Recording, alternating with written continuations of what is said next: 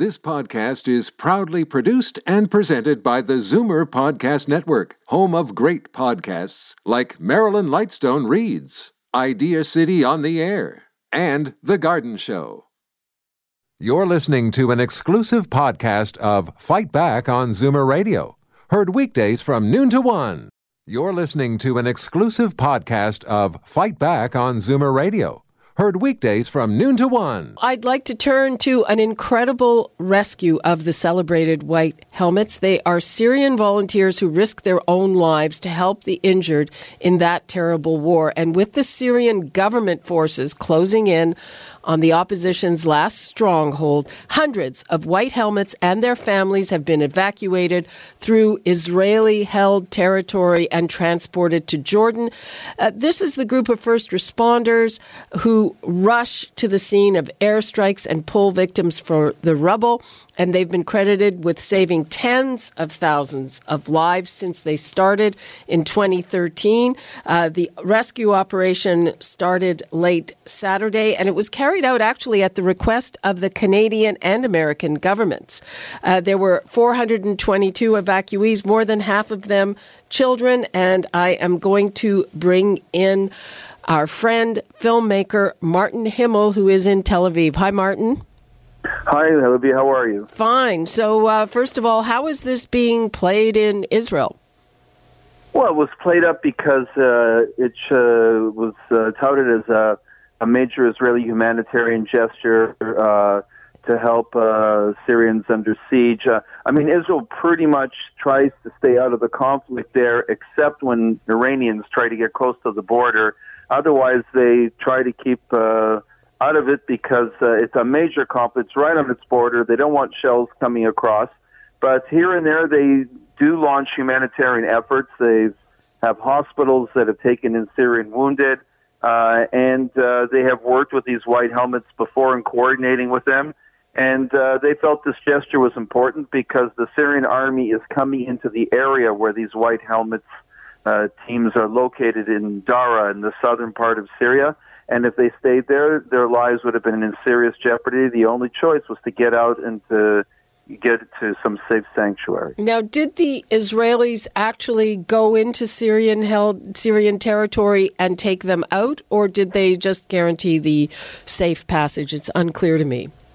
Well, I was actually up there this weekend in the on the border, uh, and I tried to get to where the white helmets are coming up, but they but they only let army crews into the area. Uh, they wouldn't let uh, civilian journalists right to the actual point. But the point is literally on the border uh, in the southern Golan Heights, uh, meeting Syria, uh, where refugees were were basically uh, camped for a while on the other side of the frontier. And uh, what happened was that the Syrian government made a uh, the Syrian defense uh, government made a truce with the rebels or uh, uh, the Nusra Front, which actually is a radical Islamic front backed by Al Qaeda. I mean, there are no easy sides here. The Syrian government's quite brutal, and they're quite brutal. And in the middle of all that are these white helmets running around trying to save civilian lives. And considering the fact that uh, over 600,000 ki- have been killed and over 11 million people displaced. It's the biggest displacement since World War II anywhere. Uh, these white helmets try to get between these very tough sides and save people's lives. So, uh, but the Syrian government considers them traitors working with the opposition forces. And there was a real fear that with this ceasefire, if they come in, and they will come in, as the rebels leave, that uh, those white helmets and their families will be marked as traitors and their lives will be in serious jeopardy. So uh, the deal was that Canada, Germany, and Britain, I believe, would take them in, but they have to get to Jordan first. The border with Jordan's closed because the Syrian government uh, forces are right on the border. The only way to get to Jordan was to go through Israel. And so the Israelis opened up the border. Uh, it was a coordinated effort, and uh, uh, as you mentioned, 422 of these white helmet uh, personnel came to the border and were taken in. Uh, but uh, they actually wanted to take in 800. Right. But uh, 800 couldn't reach the border, which leaves obviously great concern for the few hundred that are still out there and are trapped and can't make it to the border to make it to Jordan. And but who actually got them onto those buses and to the border? Was that the United Nations? Was that they did it on their own? That's the well, part they I'm came right. sure. They basically came.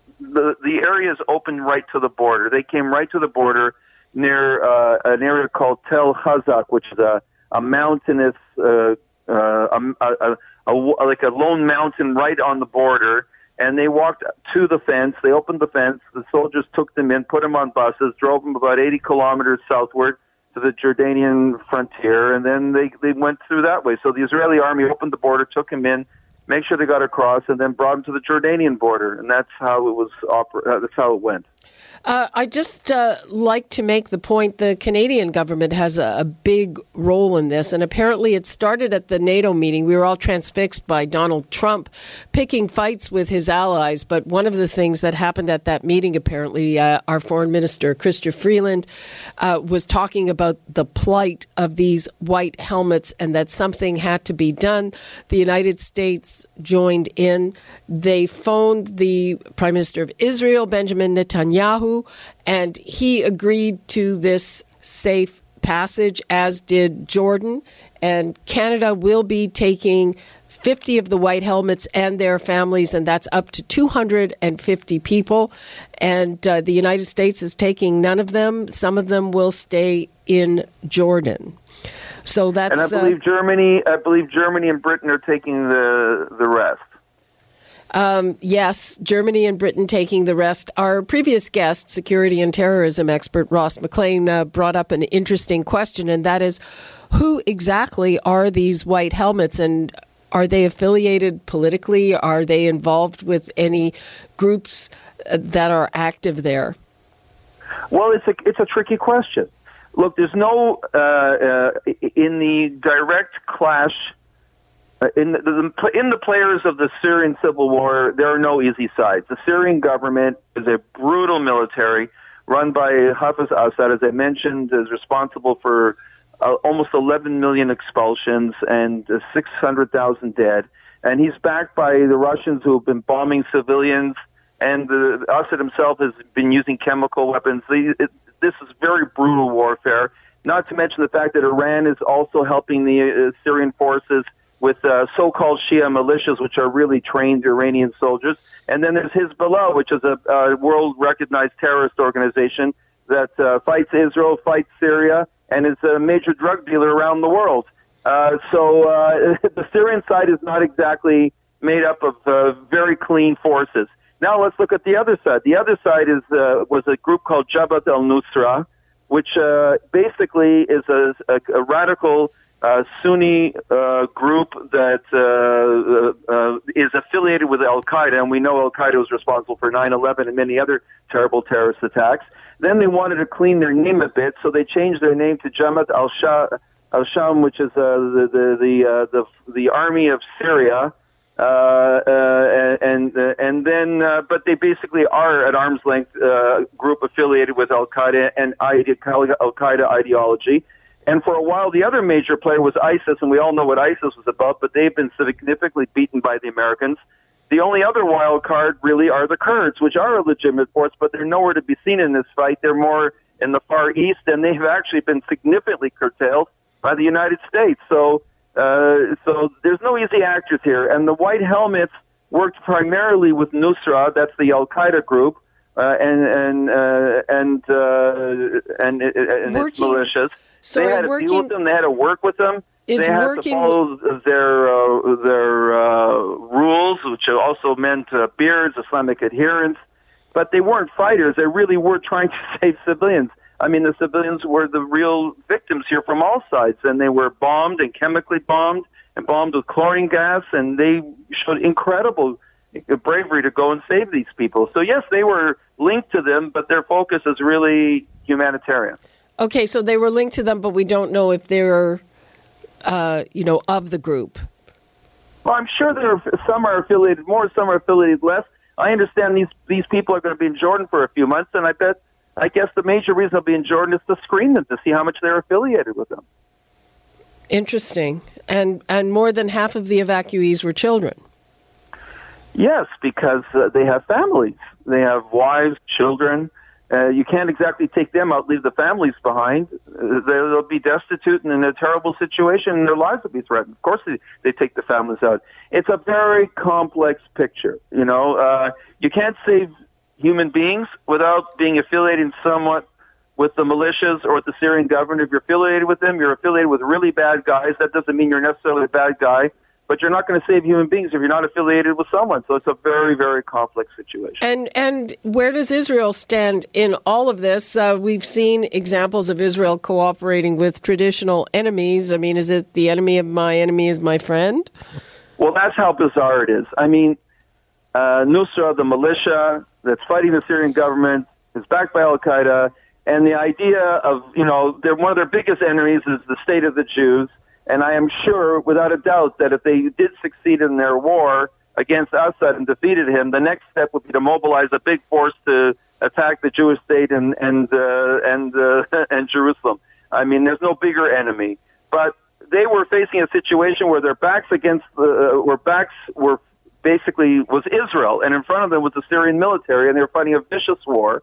And uh, yeah, an enemy or enemies are friends. So they were pleading for help. The Israelis were not going to go give them active help. So they did give them a little bit, and and and more importantly, they were treating their wounded and they were treating civilian wounded and let them go to Israeli hospitals. Not all of them, some of them.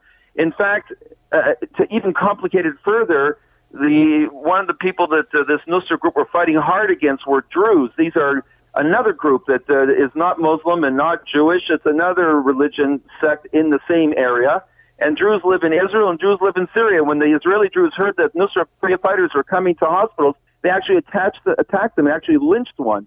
So it's extremely complicated. So for a while, Nusra was working with Israel in a very quiet, tacit way, and it was uh, it, the deal was, you know, for Israel would give them medical help, and Nusra would not fire rockets into Israel, and it worked. Okay, Martin, uh, we've got to uh, wrap things up. We're out of time. Thank you so much for uh, trying to clarify some of this very complicated situation.